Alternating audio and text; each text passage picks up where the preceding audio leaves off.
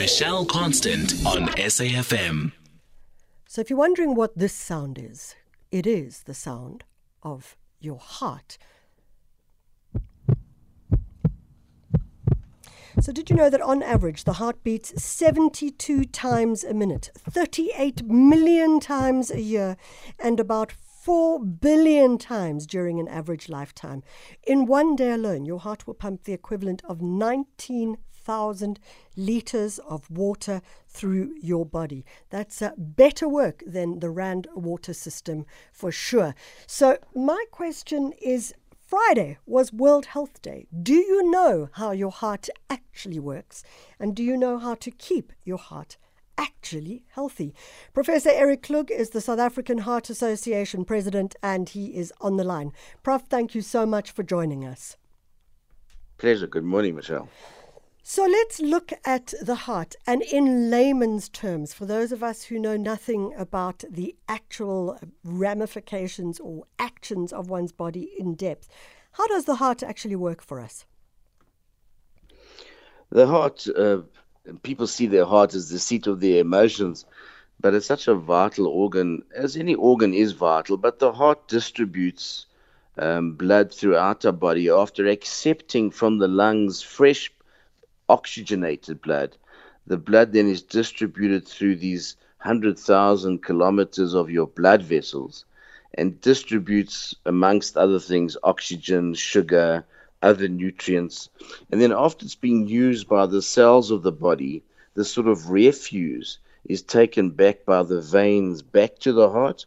And then the heart sends that sort of deoxygenated blood back to the lungs, gets reoxygenated, and then the heart then repeats the cycle, as you said so clearly, you know, uh, billions of times in your lifetime.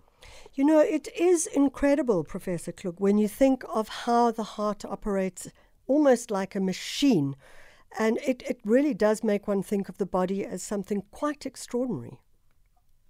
It is extraordinary when you think the development of the heart, and if you went to embryology and you see how from about five months before you're born, um, that's when the heart starts beating. So, um, from these little cells, from sperm and egg, obviously initially, but then these cells that, that sort of develop into what we call the human heart uh, is remarkable. And don't forget, you have to make your heart is made up of different layers. So, you've got an outer layer of sac, which is called a pericardium, or like the perimeter. Yeah. You have arteries of the heart called the coronary arteries, which I call the irrigation system of the heart. And that lies on top of the surface of the heart. And then they send their roots into the muscle. Because the muscle of that heart that is beating every day of your life, or when you're running, and it's, it's remarkable that it accepts heart rates of a 200, 220 mm. some young people. That muscle requires fresh oxygen itself. So that's delivered by its irrigation system, which is called the coronary arteries. And those are only about three millimeters in diameter. And then after the muscle gets blood, you've got the inner lining of the heart, which is made up of the valves. So you've got four valves in the heart. They have to open and close. And everything is synchronized in this heart by an electrical system. So you've got to have an electrical relay system that says to the one part of the heart, open this valve, close that valve, relax this muscle, contract that muscle. You know, so this whole coordination is run by the electrical system. So you see now power failures in South Africa. We don't really have that in life, but when we do, that's when we implant a pacemaker. Prof, um, you, you, mentioned that you know if someone is exercising or running, the heart rate goes right up. I'm thinking conversely of people. I'm thinking maybe of free divers who have to slow their heart rate down in order to mm. be able mm. to hold their breath for longer. It, it, mm. Is that unusual? Is that something that one can train one's heart to do? Sure. The heart the heart brain, there you bring in the heart brain or the nervous system heart interface. Yeah. Because, for example, we know that so clearly if you do a transplanted heart, yeah. so if you see a patient that has had their heart removed and they've had a new heart implanted, often the nerves are severed from their previous heart and they've implanted the so called nerveless heart in somebody. Their heart rate is higher because they're not influenced by the, what we call the vagus nerve.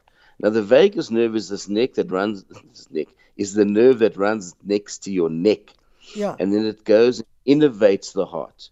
And you know, if you get your finger caught in the door, or some people, if they see blood, they sort of feel faint and sweaty.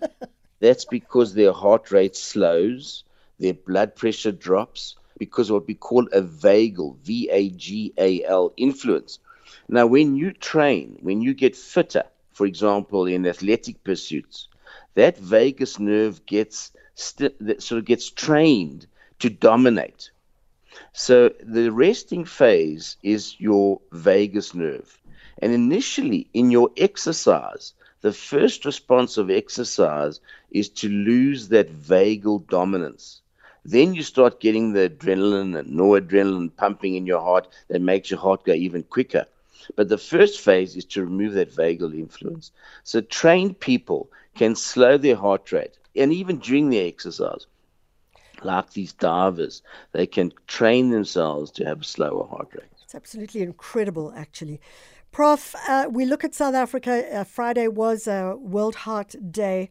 We need to start to think about how people look after their hearts in this country. And uh, of course, this is something that gets raised again and again and again. We have a high prevalence of diabetes. We also have um, diseases of the circulatory system and high cholesterol. Apparently, our high cholesterol is some of the highest in the world. Talk to us about that. Sure. First, I think let me talk to you about obesity, um, because the obesity numbers in sub-Saharan Africa and in South Africa are quite remarkable, uh, especially in women. You know, the figures are that more than 60% of South African women are obese. Uh, about a third of men are obese. And then if you look at children under the age of five, about 15% of those children are obese. Now, having said all that, one also remember that we've got undernutrition and malnutrition in this country. So we are we are we are a country of diverse ethnic groups and also sort of diverse populations. Some um, suffering from undernourishment, but a lot from overnourishment or the incorrect foods. And obesity is linked to diabetes, high blood pressure, and cardiac disease. When you look at cholesterol, Yeah. cholesterol, you can't get a narrowing in an artery without having cholesterol. So you need cholesterol as part of that building block to develop a narrowing in a coronary artery or an artery in your leg or an artery to your brain. And in South Africa, we have the Afrikaans community, we have the Indian community, the Jewish community, Lebanese community that have genetic problems that in say for example in the indian community one in 80 indians can have a gene for raised cholesterol. Same in the afrikaans community. The black community also has these genetic issues. We don't know exactly the frequency. It's clearly less but it certainly occurs. And we can have cholesterol levels you know a normal cholesterol level let's say for example is 5 millimoles per liter these people can reach levels of 10, 12, 14, 20 and have premature cardiovascular disease. But in general, for the public, you're looking at obesity, high intake of, of sort of simple sugars, high animal fat, and don't forget the high salt intake of our diet and high blood pressure. So stop on the animal fat, cl- lower your sort of uh, meat protein, so to speak. Stop on the salt, exercise, and uh, show your heart a bit of love. Mm. So the key issue is invest in your health generally and invest in your cardiovascular health. Don't take your your your health or your heart health for granted. Love your cardiovascular system. Prof. Klug, thanks so much for joining, joining us, Professor Eric Klug, South African Heart Association President. Show that heart of yours a little health and a little love as well. Come on, you can do it.